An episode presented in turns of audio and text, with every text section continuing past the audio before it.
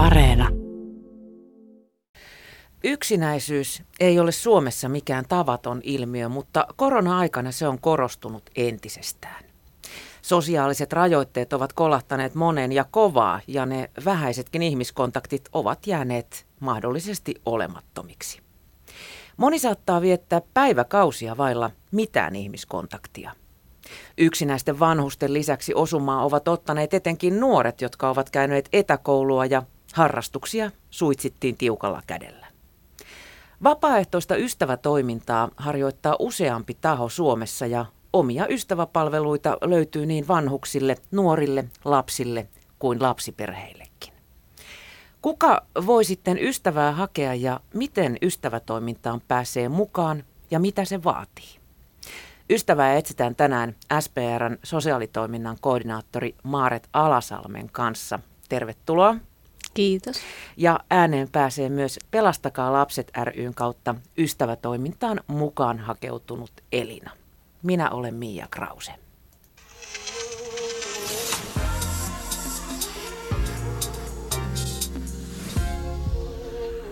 Yle Puhe.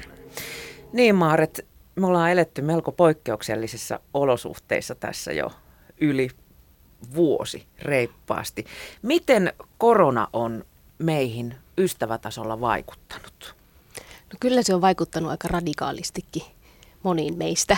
Eli me ollaan tehty punaisella ristillä tuossa alkuvuodesta sellainen tutkimus, että miten, miten korona-aika on vaikuttanut ihmisten yksinäisyyteen, niin kyllä se oli radikaalisti lisääntynyt, vaikka me ollaan pitkin vuotta kuultu niitä viestejä ja signaaleja ihmisiltä ja meidän omilta vapaaehtoisilta, että ihmiset, ihmiset on tota, kaipaa toisten ihmisten seuraa ja yksinäisyys on lisääntynyt, niin me hätkähdyttiin silti sit niitä tuloksia, että kun yleensä normaaliaikoina puhutaan, että joka viides suomalainen kokee yksinäisyyttä ajoittain, niin tämä meidän kyselyn mukaan se oli nyt joka kolmas. Eli, eli siinä on todella suuri muutos. Millaisesta että... määrästä ihmisiä me silloin puhutaan? Mun matikkapää ei riitä laskemaan, laskemaan sitä, mutta onhan se aivan, aivan tuota valtava määrä. Et, et, ei tarvitse olla kuin kolme ihmistä koolla, niin niistä, niistä yksi jo kokee yksinäisyyttä. Ja se tietysti se yksinäisyyden kokemus, se vaihtelee, että kuin usein sitä kokee, mutta kyllä se tuo nimenomaan tuo joka kolmas, niin on suunnilleen niin muutaman kerran kuukaudessa tai useammin. Et se, on, se on aika paljon. Millaisia tarinoita yksinäisyydestä te olette siellä kuulleet? Että m- miten se on niin kuin konkretisoitunut?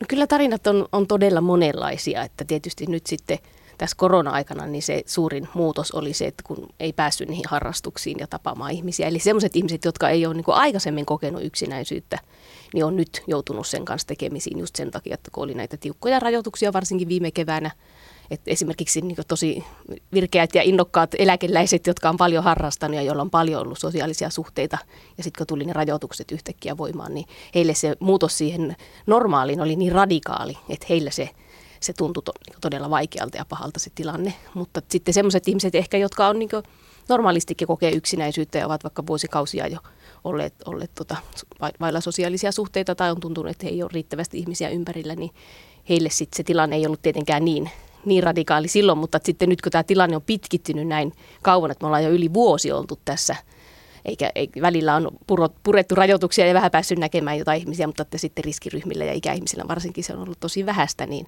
kyllä se sitten tämä pitkittyminen vaikuttaa siihen, että se alkaa tuntumaan niin entisestään, entisestään pahemmalta. Että kyllä siellä on tota, tosi koskettavia monilla nuorilla esimerkiksi vaikeita tilanteita, että voi olla, että jos on joku, itse kuuluu riskiryhmään, niin ei pysty näkemään ketään. Ja sitten jos omat vanhemmat on, on asuu, asuu muualla tai ovat, ovat tota riskiryhmää tai ikäihmisiä, ettei pysty heitä tapaamaan, niin ei oikein niin kuin ketään, ketään ihmisiä ympärillä. Eikä ole niitä paikkoja, mihin on voinut aikaisemmin mennä, että vaikka jotkut kirjastot tai sitten ilmaiset harrastukset tai muut tämmöiset, missä ihmiset käy ja niin näkee, että, että muita ihmisiä on olemassa, että mä en ole ihan yksin täällä, täällä maapallolla, niin kun se, se, semmoinen ei ollut mahdollista, niin sit se on tietenkin niin tuntuu, tuntuu tosi pahalta. Millaiselle toiminnalle nyt sitten korona-aikana on ollut kysyntää? Onko teillä joku selvä piikki tullut SPRllä se, että, että, että minkälaista ystävätoimintaa ihmiset haluaa? Onko se ihan niin kuin juttu seuraa vai, vai sitä yhdessä ulkoilua, kun ei oikein hirveästi leffaan lähdetä tässä?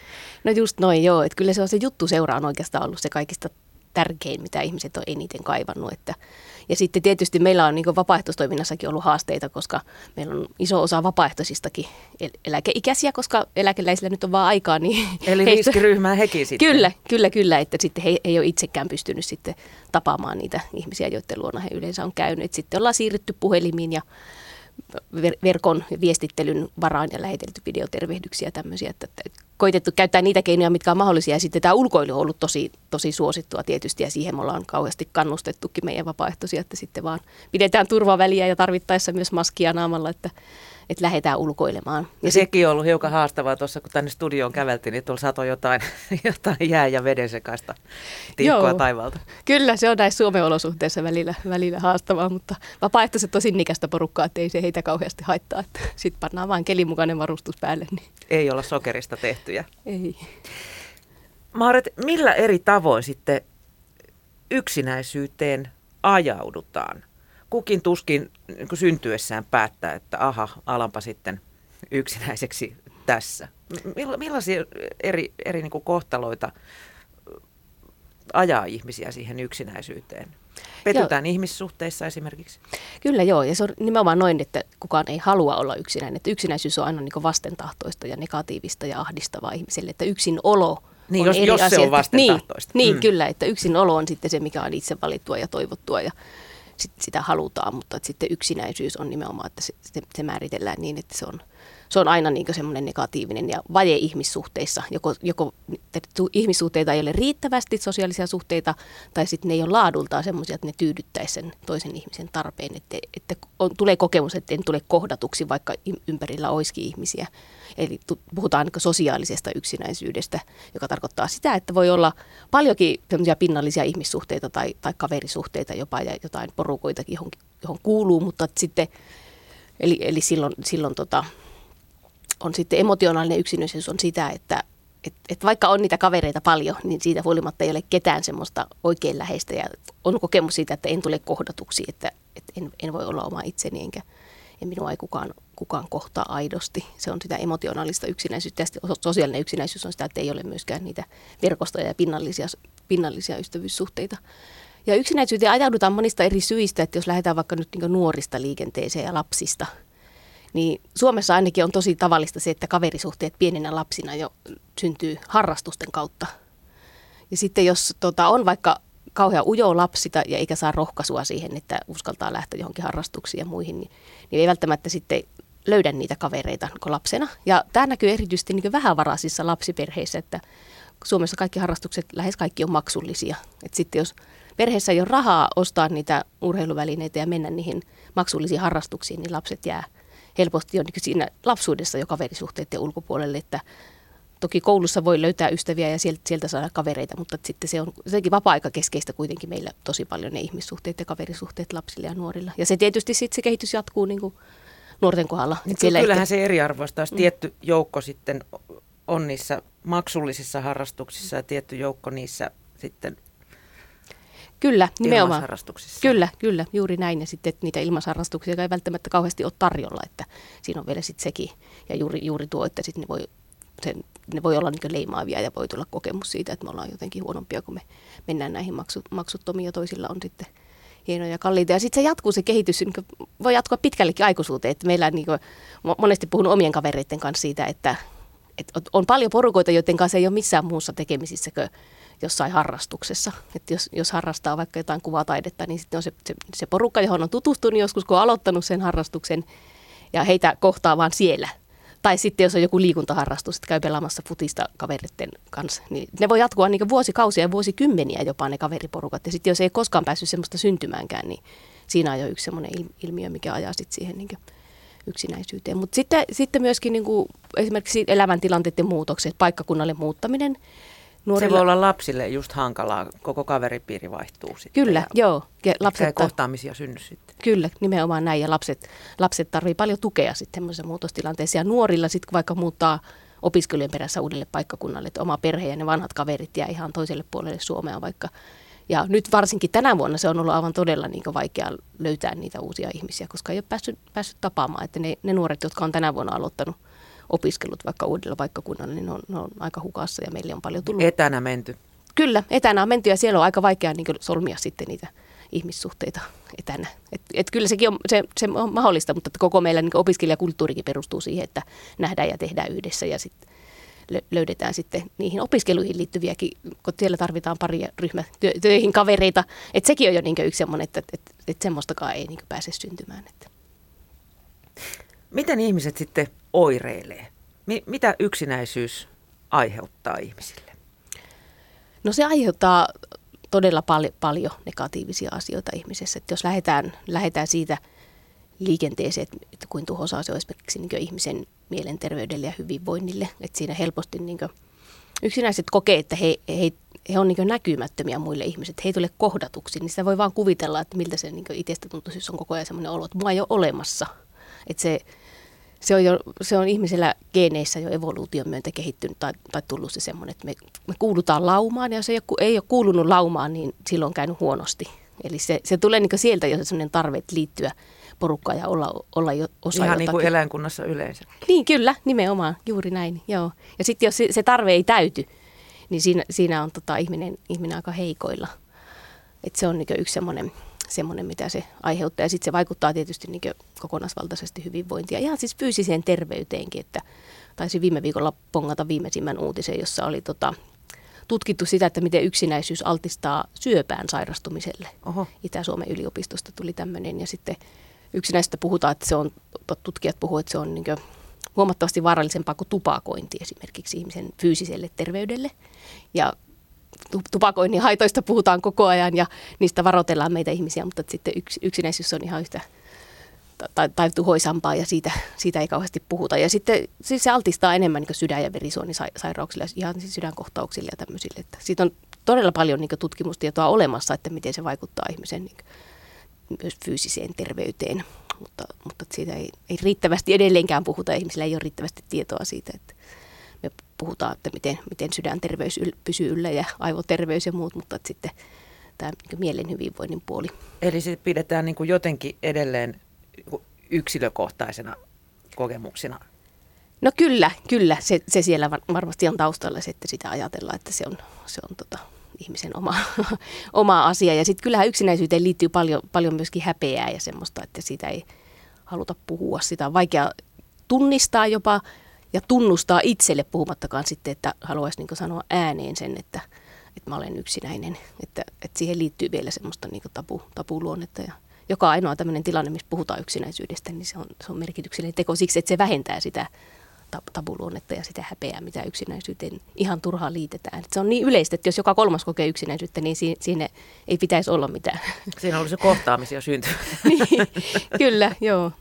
M- mitä tota, yksinäisyys sit tarkoittaa yhteiskunnan tasolla? No onhan se aikamoinen, aikamoinen juttu, että jos ajatellaan, että joka kolmasta edes joka viides normaalioloissa ihmisistä.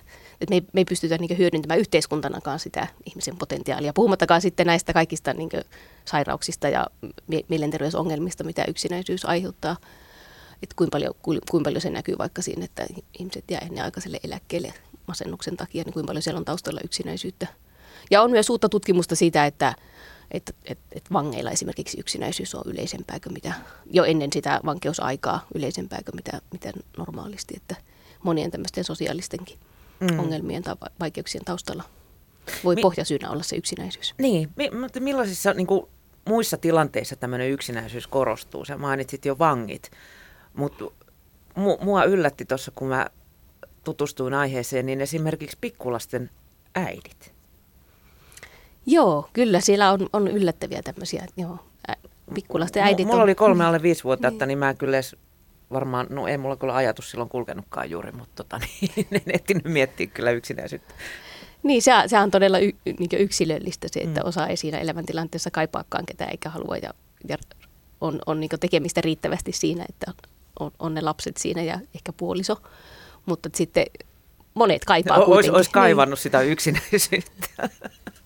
Niin, joo, no sekin, joo, se on, joo, to, toisilla voi olla semmoinen kokemus, mutta se on, se on aika yleistä, yllättävän yleistäkin se, että, että sitten varsinkin jos on muuttanut vaikka uudelle paikkakunnalle, jossa on sitten perustanut sen perheen, eikä ole niin löytynyt, eikä ole, eikä ole vaikka enti, niin kaverit ei ole samassa elämäntilanteessa, mm. kellään mulla ei ole lapsia, ja sitten sä oot siellä vanhempainvapaalla kotona yksin sen, sen lapsen kanssa, niin kyllä, kyllä siinä voi niin helposti kokea, että no olisikin vain jonkun aikuisen ihmisen kanssa joskus vaihtaa, vaihtaa ajatuksia ja mennä johonkin vaun, vaunukävelylle. Muuta, muutenkin tai vaikka yksin. ilman niitä vaunuja. No vaikka, joo, kyllä, varmasti sitäkin. Varmaan erotilanteet on myös sellaisia, missä helposti kyllä. kokee itsensä yksinäisesti. Joo, kyllä, kyllä se liittyy just näihin niin erilaisiin elämänmuutostilanteisiin, että, se, että jos, jos tulee ero tai puolison kuolema tai muu tämmöinen, ja sitten jos ne ihmissuhteet on siinä rakentunut sen parisuhteen ympärille, että on no, no, no parisuhde keskeisiä, niin tietysti sitten siinä, siinä kun kaikki, kaikki asiat menee uusiksi, niin helposti voi käydä niin, ettei sitten niitä vanhoja kontakteja enää, enää pidetäkään yllä ja sitten pitäisi jostain löytää sitten niitä uusia ihmisiä. Ja jos on muutenkin kriisissä ja vaikea tilanne päällä, niin ei välttämättä voimavaroja lähteä hakemaan niitä, niitä ihmissuhteita. Ja sitten yksinäisyydessä käy monesti sillä, että siitä tulee sellainen kierre, että siihen voi aika helpostikin jäädä kiinni siihen, että, että, että se pitkittyy sitten se yksinäisyys, että ei vaan sitten enää saa lähettyäkään ja sitten voi tulla niitä, että tulee niin huonoja kokemuksia siitä, että on yrittänyt hakeutua toisten ihmisten seuraa ja on yrittänyt lähteä hakemaan niitä ystäviä ja kavereita, mutta ei ole saanutkaan, niin sitten se on tullut niitä pettymyksiä. Kyllä, ehkä. nimenomaan on tullut pettymyksiä, niin sitten se kynnys niin lähteä kasvaa, kasvaa edelleen ja tulee sellainen olo, että no okei, että no mun on helpompi olla yksin täällä kotona, kun edes yrittää saada, saada kavereita, jos mä en, mä en niitä saakkaan. Tuossa puhuttiin jo, että aika järkkymäärä joka kolmas suomalainen kärsii yksinäisyydestä. Mutta kuinka avoimesti siitä uskalletaan nykyään puhua? Stigmati, stigmatisoiko se edelleen niin kuin ihmistä ja niin kuin yksinäistä pidetään jotenkin sosiaalisesti rajoittuneena. Koska se, se mitä mä luin tästä, niin, niin monen ihmisen kokemuksen mukaan yksinäisyydestä kertominen alkaa helposti ahdistaa muita ihmisiä ja, ja toimii tehokkaana karkottimena. Joo, kyllä, kyllä noin varmaan voi käydä, kyllä, joo, että siinä tulee sitten semmoinen niin hätä itselleen. Voi olla, että ihmisillä tulee semmoinen, näille, jotka kuulee sitten, kun joku, joku tuttava kertoo, että no mä oon yksinäinen, niin tulee semmoinen hätä, että, aa, että mun pitäisi pelastaa tämä ihminen. Että, ahdistuu siitä. Niin, ahdistuu siitä, että, että mun pitäisi tehdä tälle jotain, ja sitten tulee ehkä pelko siitä, että, aa, että en, mä, en mä halua nyt sitoa itseäni tähän ihmiseen liikaa, ja silloin tulee sitten semmoinen väistymisreaktio siinä. En pysty, en kykene, en halua. Kyllä, niin, ja sitten häivitään takavasemmalle, kun ei anneta sitä vähäkään, mitä, mitä voisi antaa. Mutta tota, mut, että, että se, se ei ole mitenkään niin kuin, helppoa, helppoa lähteä puhumaan siitä, mutta sitten kaikki niin julkinen puhe ja muu, että mun mielestä se on kuitenkin niin viime aikoina aika paljon lisääntynyt, varsinkin nyt koronavuonna, niin on todella paljon ollut eri medioissa puhetta siitä ja ihmiset on itse kertonut niitä tarinoita, että, että minkälaista se on, on kokea yksinäisyyttä ja kuin, kuin ahdistavaa se on ja mitä toivoisi, että, että muut ihmiset ympärillä tekisivät, että pääsis, pääsis irti siitä yksinäisyydestä. Ja sitten on se tavallaan, kyllä tänä vuonna ollaan me ainakin havaittu se, että se on myöskin niin hälventänyt sitä, sitä häpeää ja sitä tabuluonnetta just sen takia, että se on niin yleistä. Että siitä, siitä tuntuu, että nyt, nyt, nyt, nyt siitä voi puhua, vaikka aikaisemmin ei ole ehkä uskaltanutkaan. Se on jotenkin hyväksyttävämpää kuin niin moni. Ja ollaan niin eristyksissä, niin se on jotenkin niin hyväksyttävä syy sitten jolloin, jolloin ei, ei tule niin paljon sitä häpeän tunnetta, kehtaa, kehtaa puhua siitä. Ja kyllä, kyllä ne on hienoja, hienoja ne ihmiset, jotka niin rohkeasti lähtee median kertomaan omia, omia kokemuksia mm, on siitä. TV-säkin mm. nähty aika hyviä tarinoita, dokumentteja. Kyllä, joo, nyt on, nyt on ollut kyllä hyviä ja ne, ne herättää tietysti sitten ihmisiä pohtimaan ja miettimään myös sitä, että onko mun ympärillä mahdollisesti joku tämmöinen ihminen, joka, joka kokee yksinäisyyttä ja voisinko mä tehdä, tehdä tälle jotain. Että kyllä me ollaan ainakin tänä vuonna huomattu niin tämän koronan myötä se, että ihmisten auttamishalu kaikella tavalla on lisääntynyt ja se on nähnyt, näkynyt meille muun muassa siinä, että meillä on tullut niin enemmän vapaaehtoisia kuin normaaleina vuosina. Tulee, että ihmiset selvästi niin haluaa auttaa, auttaa yksinäisiä tai jossain muussa tehtävässä, vapaaehtois, vapaaehtoistehtävässä, että se on tota, semmoinen niin positiivinen vaikutus. Niin, että ei korona pelkästään niin huono juttu. Ihmiset uskaltaa avoimemmin kertoa yksinäisyydestään. Te olette saanut lisää ihmisiä mukaan, kun auttamishalu on lisääntynyt. Ja varmaan myös johtuu siitä, että monella on enemmän aikaa. Kyllä, nimenomaan siitä, siitä, siinä on varmaan yksi, yksi iso syy, että on ollut aikaa. Ja sitten kyllä monet on kertonut sitä, että he on niin jäänyt pohtimaan omia arvoja, just kun on ollut enemmän sitä aikaa, että ei olla oltu siinä oravan pyörässä, että juostaa harrastuksesta toiseen joka ilta ja kiireiset pitkät työpäivät ja näin poispäin, niin on ollut aikaa nyt pohtia, että mitä mä haluan elämältäni. Ja semmoisissa pohdinnoissa monet sitten päätyy siihen, että no mä haluan tehdä jotain merkityksellistä – ja mä haluan, haluan tehdä jotain niin tämä yhteiskunnan ja muiden ihmisten hyväksi ja sitten he hakeutuu vapaaehtoistoimintaan. että ne on tota hienoja, hienoja signaaleja vaikeista ajoista. Hyvä mitä... korona. Kyllä, joo. Ainakin tämän kannalta. Tota, Maaret Alasalmi, onko yksinäisyys sit jotenkin erityisen suomalainen ongelma? No kyllä sitä on, on muualla. Meillähän on siis, niin kun, kun, kun ajatellaan suomalaisia, niin meillähän ei ole samanlaisia perhesiteitä kuin jossain Välimeren maissa, missä asutaankin parhaimmillaan monta sukupolvea siellä saman katon alla tai samassa pihapiirissä. Välimatkat on pitkiä, muutetaan työn perässä toiselle puolelle maata. Kuinka suomalainen juttu tämä on? No kyllä yksinäisyyttä koetaan, koetaan tota joka puolella. Se on vähän erilaista. Suomessa korostuu tämä tämä sosiaalinen yksinäisyys ehkä enemmän. Et sitten jossain Etelä-Euroopan maissa, missä on niitä isoja perheitä ja muita, niin siellä, siellä ihmisillä on sitten sitä emotionaalista yksinäisyyttä. Että vaikka heillä on paljon ihmisiä ympärillä ja isoja sukuja ja isoja perheitä ja asutaan yhdessä, niin silti, silti voidaan kokea sitä emotionaalista yksinäisyyttä, että ei ole ketään niin oikeasti läheistä ihmistä eikä henkiystävää, joka oikeasti ymmärtäisi minua. Et se, on, se on ihan niin mielenkiintoinen ilmiö, mutta sitten Suomessa on tosi yleistä tämä yksi asuminen, että, että me, meillähän niin se on, se on tota, ihan tavallinen tarina, että, että nuoret muuttaa yksinään asumaan alle 20 kun he lähtee opiskelemaan lukion jälkeen viimeistään silloin, jos ei ole aikaisemminkin. Niin ne edes halua siis muuttaa niin. muiden kanssa asumaan. Mä, mun omat lapseni on siinä iässä, että he ovat lähdössä opiskelemaan, niin en mikään soluhalun asuntoon halua.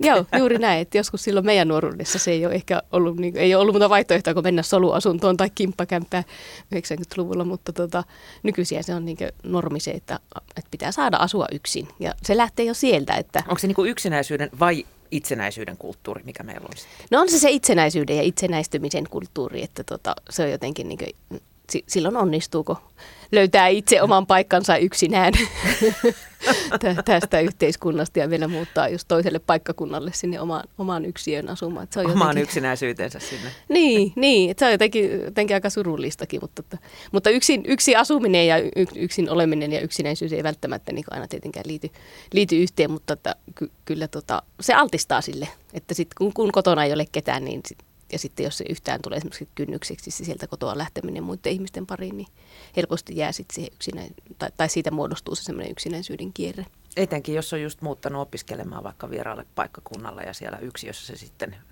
yksinäsi yskiskelet. Juuri, juuri näin, kyllä. Ja sitten ikäihmisillä, jo, joilla, tota, jotka asuu yksin, niin sitten varsinkin jos tulee niin liikkumisen rajoitteita, että ei pääse enää yksin sieltä kotoa mihinkään, niin se on yksi semmoinen, mikä sitten vaikuttaa siihen niin elämän loppupäässä siihen, että että se yksinäisyys lisääntyy, että ikäihmisillä se on niin normaalistikin se joka kolmas ikäihminen kokee yksinäisyyttä, kun se muilla tai koko, koko väestöllä on joka viides, että se on huomattavasti yleisempää. Pelkästään jo siksi, että niin ystävät ja läheiset kuolee ympäriltä ja sitten just tämä liikkuminen on, että se näkyy meilläkin tuossa vapaaehtoistoiminnassa, ystävätoiminnassa, että meil, meiltä tota, hakee tosi paljon apua nimenomaan ikäihmiset ja just tähän tämmöiseen, että, että, että pääsee sieltä kotoa ulkoilemaan ja, ja tota, jonkun, jonkun kanssa, että se tuo turva, turvallisuuden tunnetta lisää se, että on joku ihminen eikä tarvitse yksin lähteä, vaikka periaatteessa pääsisikin, mutta että se on helpompaa. Ja Kynnys kovempaa. nousee. Mm.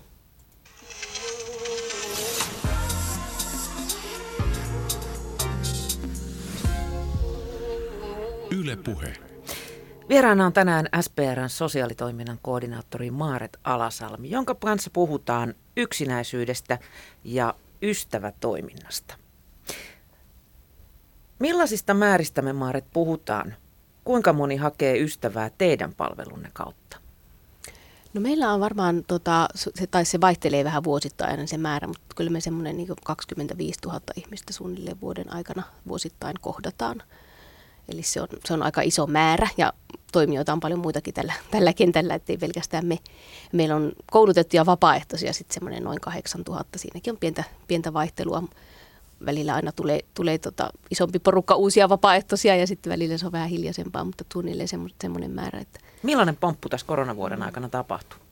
No meillä kävi sillä, että meillä tuli näitä vapaaehtoisia aika paljon lisää, että, että varmaan niin kuin, no vähän välillä vaikea tilastoida, kun vapaaehtoiset ei ole välttämättä mitään Exceleitä täyttää ja rekisteröityä kaikki, mutta, tota, mutta kyllä me, me puhutaan niin semmoista tuhat uutta, uutta ystävää saatiin viime vuoden aikana ja se kehitys on jatkunut. Me ollaan nytkin koko kevät järjestetty koulutuksia uusille vapaaehtoisille, että kyllä siinä selvästi on niin havaittavissa havaittavissa vapaaehtoisten määrässä nousu. Ja sitten se näiden ystävää pyytäneiden kohdalla kävi ehkä silloin alku, alkukorona-aikana semmoinen jännä ilmiö, että meillä niin kaikki, kaikki langat hiljeni, että yhtäkkiä olikin, että vaikka ruvettiin jo puhumaan siitä, että ihmiset on eristyksessä ja yksinäisyys lisääntyy, niin silti ehkä se on me, meille suomalaisille tyypillistä se semmoinen, että sinnitellään siellä kotona. Kyllä minä pärjään. Niin, en, tarvi, en tarvitse nyt ketään ja tämä on ohi menevää ja kyllä, että kyllä tämä tästä ja en, en tarvitse ketään, ketään tähän. Ja, ja sitten kun se kynnys hakea niin tämmöistä, varsinkin tämmöistä järjestettyä,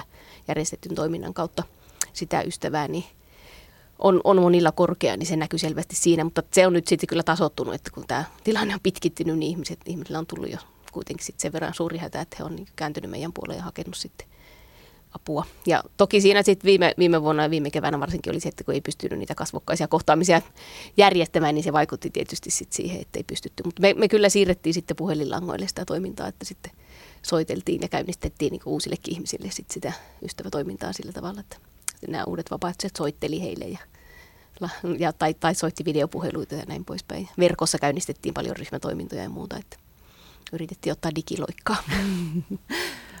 Moni on siis hakeutunut koronavuonna vapaaehtoisen ystävätoiminnan piiriin. Kuunnellaan yksi tarina. Nyt meillä on puhelimessa Elina, joka on lähdössä Pelastakaa lapset ryn kautta vapaaehtoistyöhön. Moi. Moikka. Mikä sulle herätti tämmöisen ajatuksen, että voisi lähteä vapaaehtoistyötä tekemään? No se oli pitkään jo ikään kuin muhinut vähän mun mielestä ja, ja sitten korviin kantautui ja luki juttuja siitä kasvavasta lasten ja nuorten pahoinvoinnista nyt varsinkin korona-aikana. Ja, tota, ja sitten on ollut sellainen ajatus, kun omat lapset on jo täysikäisiä, että, että vielä olisi niin kuin energiaa ja voimia ja halua ehkä vaikuttaa jonkun lapsen elämään positiivisesti toivottavasti ja sitten ja nimenomaan niin kuin mietin sitä vapaaehtoistyön muotoa, että mitä se olisi, niin ne lapset on sillä tavalla lähellä sydäntä, niin, niin sitten lähdin hakemaan tietoa siitä ja sitten tuossa joulukuussa niin, niin tota ilmoittauduin Pelastakaa lapset ryn kautta niin tukihenkilöksi. Ja siellähän on tosi laaja, laajat mahdollisuudet myös Pelastakaa lapset ryn kautta, että minkä tyyppistä vapaaehtoistoimintaa lasten kanssa lähtee tekemään, että, että voi olla vaikka sporttikummi tai tukihenkilö tai tukiperhe tai, tai tota, verkkovapaaehtoinen tai mitä tahansa, niin, niin tota, meillä kuitenkin rajautui sit selkeästi niin, että, että koko perhe ei lähde tähän mukaan, vaan niin kuin, tämä on mun, mun juttu. Minkä tyyppistä toimintaa sä itse toivoit sieltä? No mulla se niin kuin hahmottui oikeastaan sitten sen myötä. Siinähän alkoi sitten sellainen prosessi, että mut haastateltiin ja, ja sitten tarkistettiin tietysti kaikki taustat, rikosrekisteriotteet ja hankittiin sosiaalihuollon lausunnot ja, ja muut. Ja sitten alkoi tämmöinen verkkovalmennus ja perehdytys tähän tukihenkilötoimintaan. Ja, ja tota, ei mulla ollut mitään kauheita niin kuin, toiveita tai vaatimuksia sen suhteen, että millainen lapsi tai mitä tekisi. Että, että tietysti toiveena oli, että, että se lapsikin toivoisi, että, että saisi tukihenkilö. Ja näinhän se tuolla järjestön kautta sitten onkin, että ne lapset on sellaisia, jotka, joiden perheet on tai lapset on itse hakeutunut tähän toimintaan tai sitten on ohjattu jonkun esimerkiksi neuvolan kautta ja, ja sitten hekin saa vaikuttaa siihen, että, että puolin ja toisin ehdotetaan, että millainen henkilö olisi tulossa. Että Oliko sulla jotain erityistoiveita sen suhteen sitten, että millaisen lapsen tukihenkilöksi tai ystäväksi haluaisit? No ajattelin jotenkin ensin, että, että olisi jotenkin helppoa ja luontevaa, jos se lapsi ei olisi kauhean vanha, että olisi äh, kiva, jos olisi joku pikkulapsi enemmän, mutta sitten tuossa valmennuksen aikana niin, niin meiltä kyseltiin sitä vielä, että ja kerrottiin siitä, että on paljon niin kuin tämmöisiä vähän vanhempiakin lapsia, jotka kaipaa ja tarvii niitä tukihenkilöitä, että kannattaa miettiä, että, tai on hyvä miettiä, että mihin sen rajaa. Ja sitten mä itse asiassa totesin, että onhan tässä niin kuin itsellä kokemusta noista no, tota, lähivuosilta ihan noista niin kuin teini-ikäisistä ja muista, että miksi ei, että ei mulla sitten ollut siihen, sitä mitään vastaan ja sitten sanoin, että mulle käy ihan minkä ikäinen tuettava lapsi hyvänsä. Kuinka iso pula tukihenkilöistä tuolla Pelastakaa lapset ryllä on? No tota, ne mun ymmärtääkseni hakee vähän eri tyyppi, mm, e, niin kuin välillä kohdennetummin tukihenkilöitä ja välillä siellä on sitten ää, pulaa vaikka esimerkiksi miespuolisista, että lapset toivoo, että olisi vaikka miespuolisia tukihenkilöitä ja sitten mutta kyllä niin kuin tarve on, on ymmärtänyt, että tarve on kova ja sitten tietenkin välillä aina nämä prosessit kestää ja sitten kestää se, että, että tota löytyy niin kuin sopiva matchi, eli puolin ja toisin sopiva tuki, tukihenkilösuhde sitten, oikea tukihenkilö ja oikea tuettava. Minkälaisia henkilöitä siellä tai ihmisiä siellä koulutuksessa oli? Minkä, minkä tyyliset, tyyppiset tai ikäiset ihmiset sinne hakeutuu? No äh, varsin tavallisia, monenlaisia ihmisiä eri, erilaisissa elämäntilanteissa. Ehkä moni oli samalla tavalla kuin minä, niin tämmöinen vähän keski-ikäinen, jolla oli omat, omat lapset jo, jo niin kuin vähän isompia ja koki, että vielä riittää sitä aikaa ja energiaa muillekin. Ja sitten oli kyllä ihan pienten lasten vanhempia, jotka, joilla oli sitten semmoinen tilanne, että, että kokivat, että on hyvä tukiverkosto itsellä ja tietää, että kaikille ei välttämättä ole, niin pystyy hyvin järjestämään aikaa sitten vielä jollekin lapselle. Ja hyvin monen, monenlaista ja oli miehiä ja naisia ja, ja kaikki oli hyvin mukavia ja vilpittömän aidosti tuntui olevan niin kuin mukana ja meillä oli, meille muodostui jo sen niiden valmennuskertojen aikana ihan semmoinen mukava yhteisö siihen, että vähän ollaan yhteydessä nyt. Kuinka paljon sä oot Elina ajatellut, että sulla on aikaa ja, ja rahkeita antaa tälle vapaaehtoistyölle? No tähän vaaditaan, niin pitää sitoutua semmoinen kaksi, kolme kertaa kuukaudessa muutamaksi tunniksi, mikä ei ole musta ihan kohtuutonta, mutta suunnilleen noin niin kuin parin viikon välein tulisi sitten tavata tätä tukilasta ja, ja siihen mä niin kuin olen ainakin sitoutunut, että tokihan sitten, sitten tilanteen mukaan ja ja, ja pitää hyvin tarkasti myös kuulostella, että mitä ne lapsen ja perheen toiveet on ja, ja sitten mihin oma, oma aika riittää, mutta tämä on se, mihin niin kuin, mikä on se ymmärrys alusta ainakin, että tämä suunnilleen tämmöisillä taajuuksilla nähdään.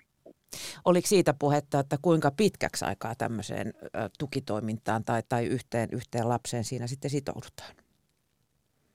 No toivomus on, että ainakin vuodeksi sitoutuisi, että olisi mahdollisimman pitkiä ne tukisuhteet, ettei siinä, siinä olisi semmoista kauheata turbulenssia niille lapsille, että, että ainakin vuodeksi ja toivottavasti pidempäänkin, jos on tarvetta, mutta tilanteet tietenkin muuttuu ja joskus vaikka lapsi saattaa muuttaa tai jotain muuta, mikä vaikuttaa sitten siihen tukisuhteen jatkumiseen. Voiko yhdellä tukihenkilöllä olla muuten useampia tällaisia tukilapsia? Joo, no tota, kyllä varmaan voi, tai en varmaan paremmin, paremmin osaa vastata pelastakaa lapset, mutta ainakin tiedän, että esimerkiksi sisaruspareja on ollut samalla tukihenkilöllä. Että tota, se on, näin on ainakin ollut. Ja varmaan voi olla, jos jollain riittää aika energiaa, niin useampiakin sä edelleen odottelet tätä sun tukilastasi. Millainen aikataulu näissä on? Kuinka pitkään sitä matchia joutuu odottelemaan? No, kyllä nämä prosessit välillä kestää muutamia kuukausia, että siinä kestää, että saa ne, saa ne lausunnot sieltä, ne rikosrekisteriotteet ja sosiaalihuollon lausunnot ja muut, ja sitten saa tämän valmennuksen käytyä, ja sitten, että se sopiva, sopiva lapsi löytyy, että tota, että mä tiedän, että siitä mun valmennusryhmästä me ollaan nyt tässä helmikuun aikana on ollut ne koulutukset, niin nyt on, nyt on aika monella jo on siitä meidän ryhmästä, niin nyt tullut ne matchit, mutta osa odottelee meistä vieläkin ja mulla ei vielä, vielä ole. Mitä sä odotat tältä vapaaehtoistyöltä?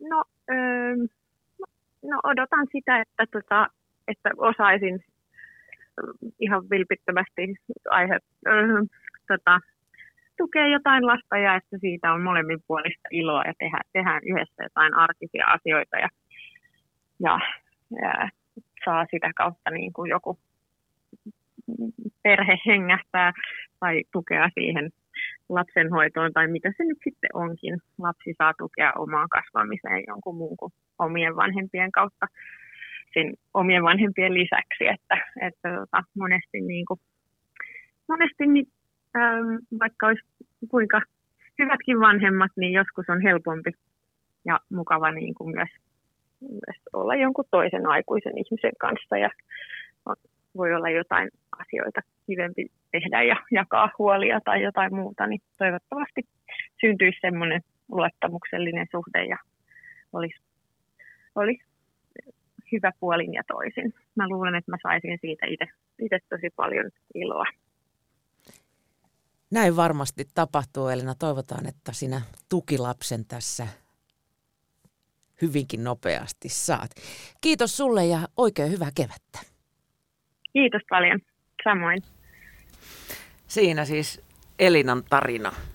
Hieno tarina kovasti, oli. Kovasti vielä, vielä odottelee. Tämä muuten varmaan pitää paikkansa.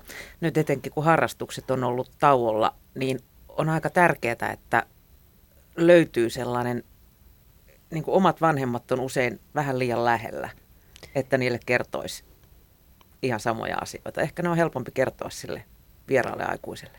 Kyllä, joo, tämä on, tämä on aika tavallista meillekin, kun no, nuoret varsinkin, kun hakee meiltä ystävää itselleen, niin monilla on just tämä halu, että olisi, olisi kiva, että olisi joku semmoinen vähän ulkopuolinen, jonka kanssa voisi jakaa niitä vaikeampiakin asioita. Että se, on, se on tosi tärkeää ja vapaaehtoiset on siinä, siinä hyviä koulutetut vapaaehtoiset. Mm. Kuinka nopeasti teillä toimintaan pääsee mukaan? Teillähän on myös niin kuin, ties mitä ryhmiä, joille te erikseen niin kuin, ystäviä haette.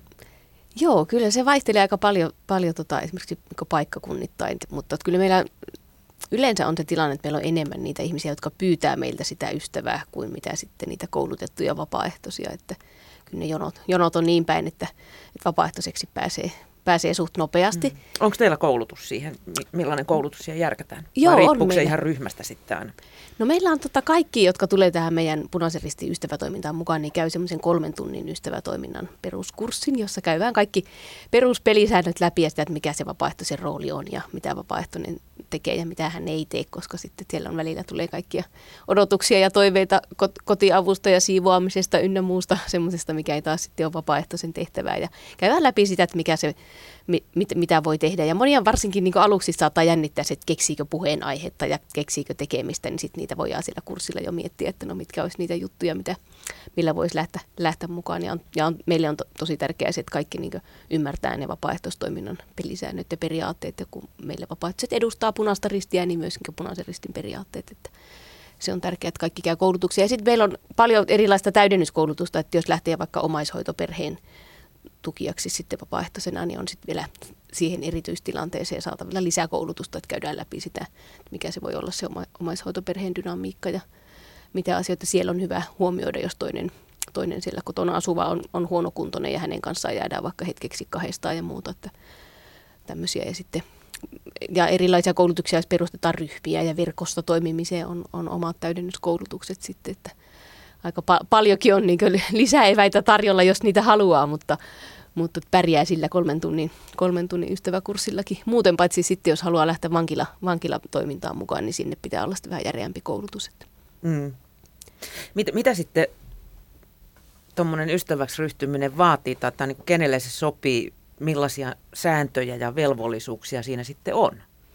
No ystävätoiminta sopii kyllä ihan, ihan kaikille. Puhutaankin aina, että se on niin tava, tavallisille ihmisille sopiva. Että siinä on tärkeintä se, että osaa keskustella ja antaa, antaa aikaa. Et, et tärkeintä on se, että et haluaa niin olla läsnä toiselle ihmiselle ja kuunnella ja antaa aikaa. Että et kuka tahansa, joka, joka semmoista osaa, niin on tervetullut toimintaan. Että ne on ehkä niin ne tärkeimmät, tärkeimmät jutut siinä. Ja se, mitä eniten siellä koulutuksissa sitten käydään läpi, niin on just se, että, että miten vapaaehtoinen sitten sitten vetää niitä rajoja, että monesti monet lähtee niin kauhealla innolla siihen, siihen mukaan, että, ää, että nyt, nyt mä haluan lähteä tähän ja mä haluan useamman ystävän itselleni ja mä haluan käydä vähintään kaksi kertaa viikossa. Ja, että se on ehkä semmoinen, mitä, mitä sillä kurssilla eniten itsekin, niitä pidän ja niin kannustan siihen, että kannattaa edetä pienin askelin. Sitten voi ottaa lisää ystäviä ja lisää, lisää tekemistä, mutta niistä on vaikeampi luopua, että jos olet mennyt monen, monelle ihmiselle lupaamaan, että se, sitä alkuinnostusta vähän, siinä top, toppuutellaan, ettei, ettei joudu sitten liriin myöhemmin, myöhemmin sen kanssa. Just näitä niin pelisääntöjä, että luottamuksellisuutta ja vaitiolovelvollisuutta, mikä on nykyaikana vaikka tosi tärkeä niin somen, somen näkökulmasta, että sitten voi olla helposti tulla kiusaus laittaa kuvaa, kun on ollut mummon kanssa kävelyllä ulkona ja sitten voi ollakin, että vaikka mummo antaa siinä luvan, niin hän seuraavana päivänä voi harmittaa, että naapuri on tullut puhuttelemaan, että ai, ai, lapsen lapseni huomasi, että sulla käy SPRn ystävä, että kaikkia tämän tyyppisiä, mutta se, niin se luottamuksellisuus ja vaitiolovelvollisuus ja nämä tämmöiset on siinä tosi keskeisiä, että ni, niitä, niitä kyllä käydään läpi sitten. Mm. Kysyttekö te sitten syitä, miksi ihmiset, tai millaisista syistä niin kuin ihmiset ystävätoimintaa hakeutuvat? Mitkä ovat niin kuin sellaisia hyväksyttäviä syitä, jos näin niin kuin inhottavasti saa kysyä, että et, et voiko sillä vaikka niin kuin lievittää omaa yksinäisyyttä tai, tai hakeudutaanko sinne sen takia, tai, tai voiko hakeutua, jos itsellä on taustalla vaikka masennusta ja, ja yksinäisyyttä? No ei tämmöiset ole mitään esteitä, ei, ei, ei missään nimessä, mutta tietysti se oma, oma tilanne pitää olla sen verran niin se, selvillä, että, että on niin voimavaroja ja monesti siellä sitten vapaaehtoinen voi kuulla niin vaikeitakin asioita siltä, jos on, jos on syvästi yksinäinen ihminen, joka on pyytänyt sitä ystävää meiltä, niin että semmoisen pitää pystyä varautumaan, että ei saa olla niin itsellä liian, liian tota, vaikea tilanne vapaaehtoisella, mutta, mutta kaikki, on, kaikki on toki tervetulleita. Ja sitten joskus, jos tulee semmoinen tilanne, että tuntuu, että, että ei tämä ollutkaan mun juttu, niin sitten sitten siitä, sen voi lopettaa, että tuossa Elina kertoi, että siellä on määräaikoja, joihin aluksi pitää sitoutua. No tietysti ne, jotka pyytää ystävää, niin toivoo, että se ystävyyssuhde, ystäväsuhde olisi pitkäaikainen ja jatkuisi vähän kauemmin kuin kuukauden tai kaksi. Mutta sitten taas toisaalta nykyaikana ihmiset monesti hakee semmoista kertaluontoista toimintaa tai jotain pop-up-tyyppistä, että se sitoutuminen pitkäksi aikaa saattaa niin aluksi pelottaa. Pikaterapia. niin, kyllä joo, ja sitten siinä on monesti sillä, että, että, että, että mä en halua sitoutua, ja sitten kuitenkin kun saa sen jonkun ihana ihmisen, jonka luona käy, tai jonka kanssa käy ulkoilemassa vaikka joka toinen viikko tunnin, niin sitten, sitten yhtäkkiä ei haluakaan kuitenkaan luopua siitä, että siinä alussa saattaa tuntua siltä, että, tai se jotenkin pelottaa se, että, joudun, että, että mihin mä nyt joudun, että joudunko mä sitoutumaan tähän toimintaan, että, tuota, että se, on, se on yksi semmoinen, mitä, mitä, mitä vapaaehtoiset monesti, uudet vapaaehtoiset miettii. Että. Mm. Millaisia aikoja te SPRllä vaaditte siihen sitoutumiseen?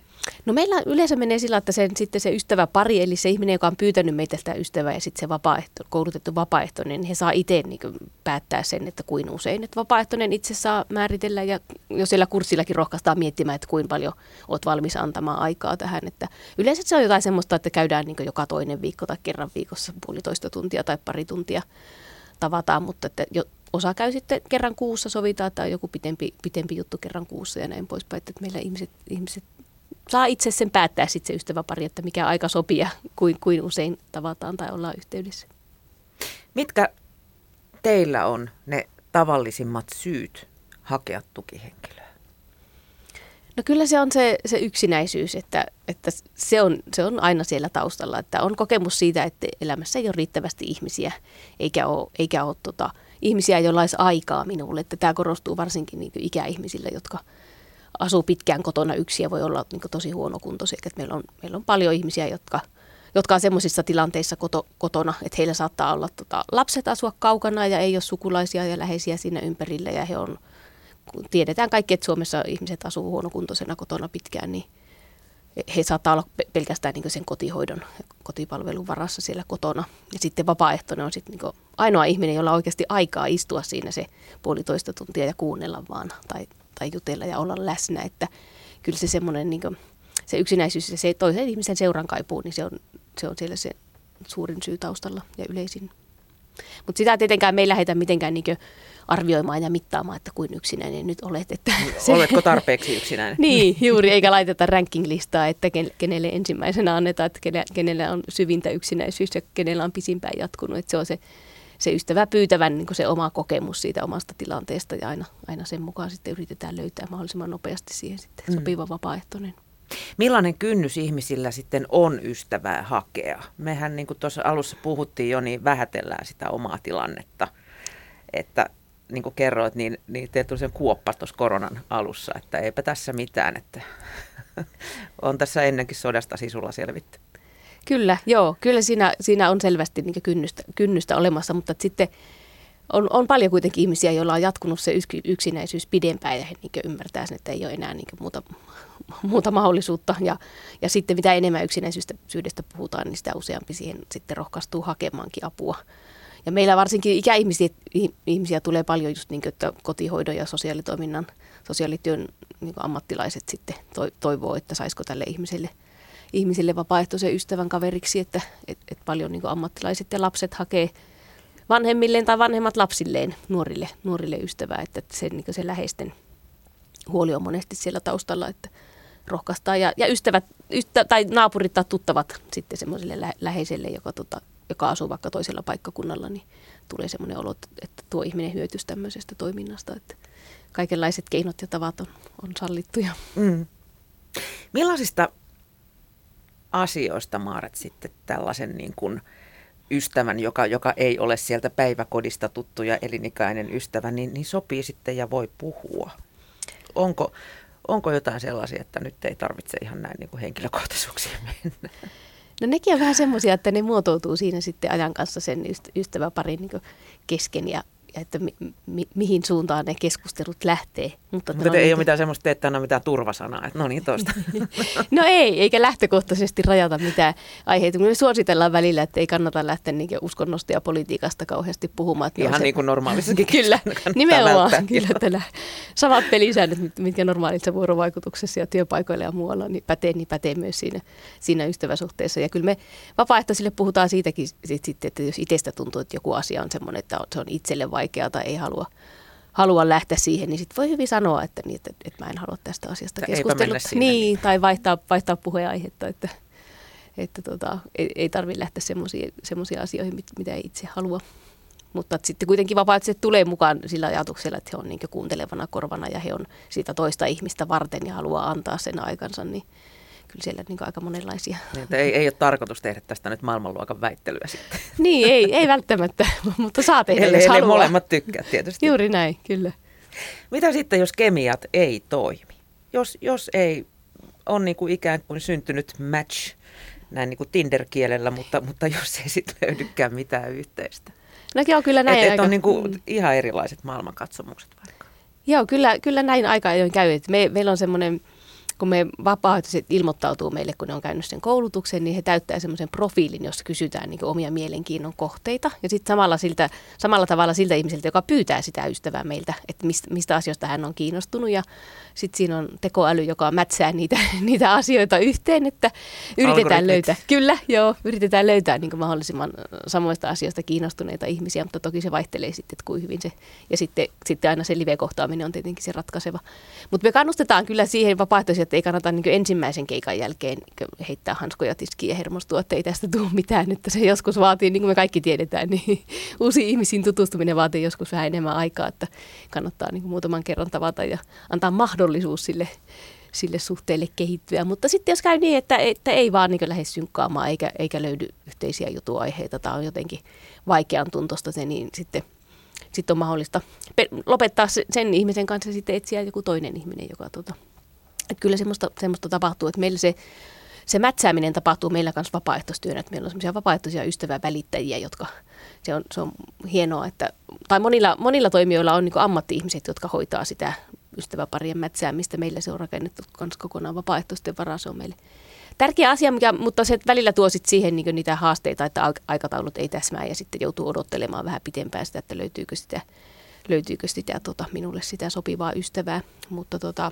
et sitten siinä tilanteessa, jos ei kemiat kohta ja tulee jotain muuta, niin sitten voi olla siihen ystävä välittäjä yhteydessä ja hänelle sitten sanoa, että no ei tästä oikein tullut mitään, että voinko mä lopettaa, lopettaa tämä ja etsit, voidaanko mulle etsiä uusi, uusi ihminen. Ja sitten samoin myös se, joka on pyytänyt sitä ystävää, että jos hänestä tuntuu, että ei tämä vapaaehtoinen nyt oikein ole semmoinen, mitä mä odotin, niin hän voi sitten myös olla sinne ystävä välittäjä yhteydessä ja toivoa, toivoa toista ihmistä ja niitä sitten selvitellään ja selitellään puolin ja toisin, mm. etsitään ratkaisuja.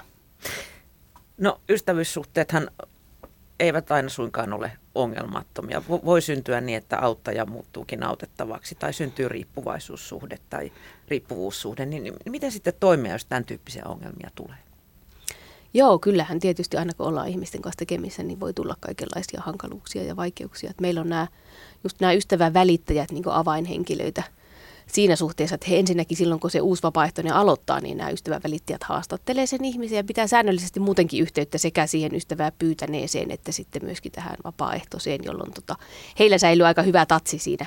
Niin, että ja, ei heitetä susille vaan suoraan. niin, ei, kyllä, että se on semmoinen tukihenkilö sekä vapaaehtoiselle että sitä ystävää pyytäneelle se se välittäjä, joka sitten tämmöisissä vaikeissa tilanteissa on tietysti se ihminen sitten, jonka kanssa niitä selvitellään ja pohditaan yhdessä, että löytyykö niihin ratkaisuja ja sitten ne ne välit, sen vapaaehtoisia sen välittäjän kanssa, tuli, niistä tulee todella luottamuksellisia, koska niissä, niissä käydään niin monenlaisia asioita läpi, niin kyllä niitä hyvin saadaan sitten selvitettyä. Että, ja sitten, sitten me suositellaan sitä, että jos yhtään tuntuu siltä, niin välittäjä voi tarjota sitä, että, että kannattaisiko sun pitää taukoa nyt. Ja vapaaehtoisille itselleenkin siellä koulutuksissa sanotaan, että, että kannattaa niin rohkeasti vaan sanoa, että ei ole pakko heti suorilta lopettaa kokonaan, koska se voi tuntua liian radikaalilta. Mutta ja liian... pieni jäähy Niin, että hetki, että, että mä haluan nyt katsoa, tai että sulla on nyt sellainen tilanne, että sovitaanko niin, että saat nyt muutaman kuukauden tauolla. Tai meet jonkun toisen kanssa johonkin toiseen paikkaan. Että meillä vapaaehtoiset käy paljon esimerkiksi palvelutaloissa ja erilaisissa tämmöisissä yhteisökodeissa vierailemassa ja pitämässä jotain keskusteluryhmiä tai ja ulkoiluttamassa ja muuta. Et sitten voi mennä semmoiseen porukkaan, että jos tuntuu, että tämä nyt ei niin tämän ihmisen kanssa mätsännyt. Että, mutta kyllä se on meillä... Voi, niin kuin... sitten tämän, niin kuin, tämä on nyt hirveän julma kysymys, mutta tämän ystävän tarpeessa olevan henkilö, joka on teiltä hakenut tota, apua, niin tota, joku huonoksen käyt, huonon käytöksen takia pistää niin kuin jäähylle. Nyt ei ole kaveria hetken luvassa. No ei oikeastaan. Me, meidän, se on meidän periaatteiden mm. vastausta, että me autetaan kaikkia ihmisiä, jotka apua tarvitsee, niin riippumatta siitä, että mitä, mitä he ajattelevat ja miten he käyttäytyy ja miten he ei toimii. Ei penaltia sieltä. ei, ei tule, että sitten vaan käydään keskustelemaan ja yritetään niin ratkaista se tilanne jollakin tavalla tai sitten vaihdetaan sitä vapaaehtoista tai muuta, mutta tietenkin sitten jos menee niin aivan, aivan överiksi, niin sitten joskus täytyy tota. Mutta tuommoisessakin tilanteessa voi olla sitten, että joutuu niin ihmisellä voi olla muita ongelmia, jotka aiheuttaa sen. Voi ta- olla niin, kyllä. Ja sitten taas meillä on sitten myöskin siinäkin velvollisuutta kaikilla meillä kanssa ihmisillä tehdä vaikka huoli-ilmoitusta sosiaalitoimistoon, jos näyttää siltä, että jollain ikäihmisellä alkaa vaikka muisti, muistisairaus aiheuttamaan jonkun semmoisia häiriöitä, jotka vaikuttaa sitten siihen, siihen vapaaehtoisten toimintaankin tai muuhun. Että, että sitten yritetään hakea apua siihen tilanteeseen, että yleensä siellä on joku, joku syy tai ongelma taustalla, sitten, jos tulee jotain tämmöistä. Mitä Maarit meistä jokainen voisi tehdä havaitessaan yksinäisyyttä? Kuinka mennä kysymään toiselta ihmiseltä ilman, että loukkaa häntä? Joo, no se puheeksi ottaminen on tietysti tosi tärkeää ja, ja pelkästään jo se, että, että jos näkee, me monesti kyllä niin itse tunnistetaan, että meidän työpaikalla on se yksi, joka aina syö yksin lounasta tai istuu kahvi, kahvihuoneessa yksin että me tunnistetaan, mutta se kynnys mennä niin juttelemaan ja puhumaan voi olla todella korkea. Mutta semmoisessakin ehkä se, että voi niin vähitellen pienin askeli edetä, että voi ottaa, ottaa vähän sitä kontaktia ja tunnustella, että, että haluaako tämä ihminen oikeasti. Et siinä, vaan, siinä, siinä ei oikeastaan ole muuta keinoa kuin vaan mennä rohkeasti, rohkeasti tota, kysymään ja juttelemaan, eikä sitä tarvitse ensimmäisenä kysyä, että onko yksinäinen, vaan ylipäänsä... Niin, kuin, niin että ei tämmöinen niin. ihan niin kuin niin, suora ei, lähestyminen. Niin, ei, ole, ei ehkä, Vaikutat kovin yksinäiseltä. Niin, ei ehkä, se, se voi jollekin toimia, mutta pitää ehkä tuntea sitten se ihminen hyvin, jolle voi, voi noin suoraan mennä puhumaan, mutta että, että tarjotaan sitä seuraa. Ja sitten jossain vaiheessa se voi tulla ilmi se, että, ja, että, että onpa kiva, että sä tulit juttelemaan, että mä oon ollut tosi yksinäinen pitkään, että mulla ei ollut ketään ihmistä. Ja sitten voi, voidaan yhdessä miettiä, että no hei, että olisiko jotain paikkoja, mistä sä voisit löytää – ystäviä tai voinko mä auttaa sua jotenkin tai voidaanko hakea sulle jostain järjestöistä vapaaehtoista ystävää tai muuta.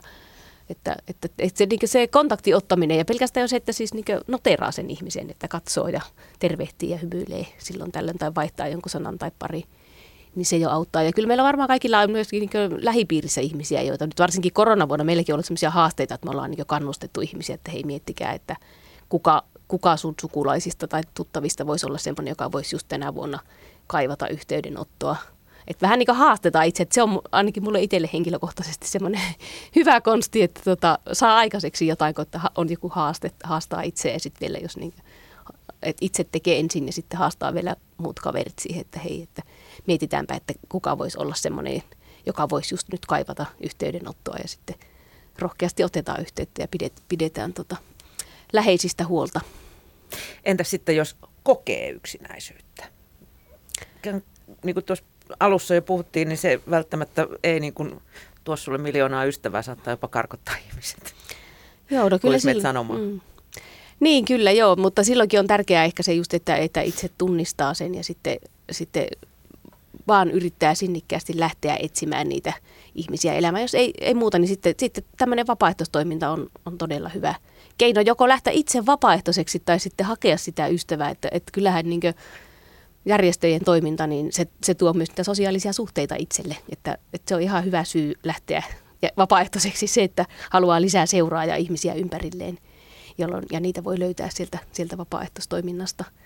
Ja, ja myöskin sitten hakea itselle sitä ystävää, että, että ei siinä ole mitään niin hävettävää eikä noloa eikä, eikä muuta. Että tärkeintä on se, että, että jos, jos on kokemus siitä, että mä haluan enemmän ihmisiä ympärilleni ja haluan, haluan ystävän, niin että, että rohkeasti lähtee silloin hakemaan sitä, sitä apua siihen tilanteeseen, ettei se yksinäisyys pitkity ja aiheuta sitten niitä kaikkia negatiivisia asioita.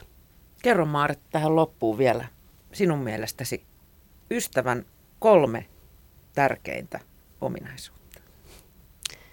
No kyllä, sinun mielestäsi siis. No minun mielestäni kyllä se, kyllä se on tota, ehdottomasti se, niin se kuunteleminen ja ajan antaminen, niin se on mun mielestä niin se tärkein asia, mitä pitäisi olla. Että ei lähetä sitten niin aina suunnapäinä niitä omia asioita puhumaan ja selvittämään, että, että, että ollaan niin läsnä ja annetaan, annetaan niin oikeasti aikaa sille toiselle. Että kyllä se on niin se, se tärkein asia, mikä monesti unohtuu niin tavallisissakin ihmissuhteissa, että, että sinne mennään niin niin, niin Marisemaan omat huolet. Niin, niin ja sitten ei, ei ole sille, että sitten huomaa jälkeenpäin, että, ai niin, että mä en kysynyt edestä, mitä sulle kuuluu. Että se on niin kaikissa ihmissuhteissa ja ystävyyssuhteissa ja ystäväsuhteissa niin tärkeää, että annetaan aikaa. Ja sitten tietysti luottamuksellisuus ja se luottamus siihen, että voi niin luottaa siihen, että tämä ihminen, jos mä puhun hänelle vaikeita asioita, niin hän ei lähde niitä ympäri kyliä, kyliä puhumaan. Ja se, se toimii tämmöisessä vapaaehtoistoiminnassa, mutta se toimii myöskin sitten niin ihan, ihan missä tahansa, tahansa tuota, ihmissuhteessa. Maara Talasalmi, oikein hyvää kevään jatkoa sinulle. Kiitos samoin.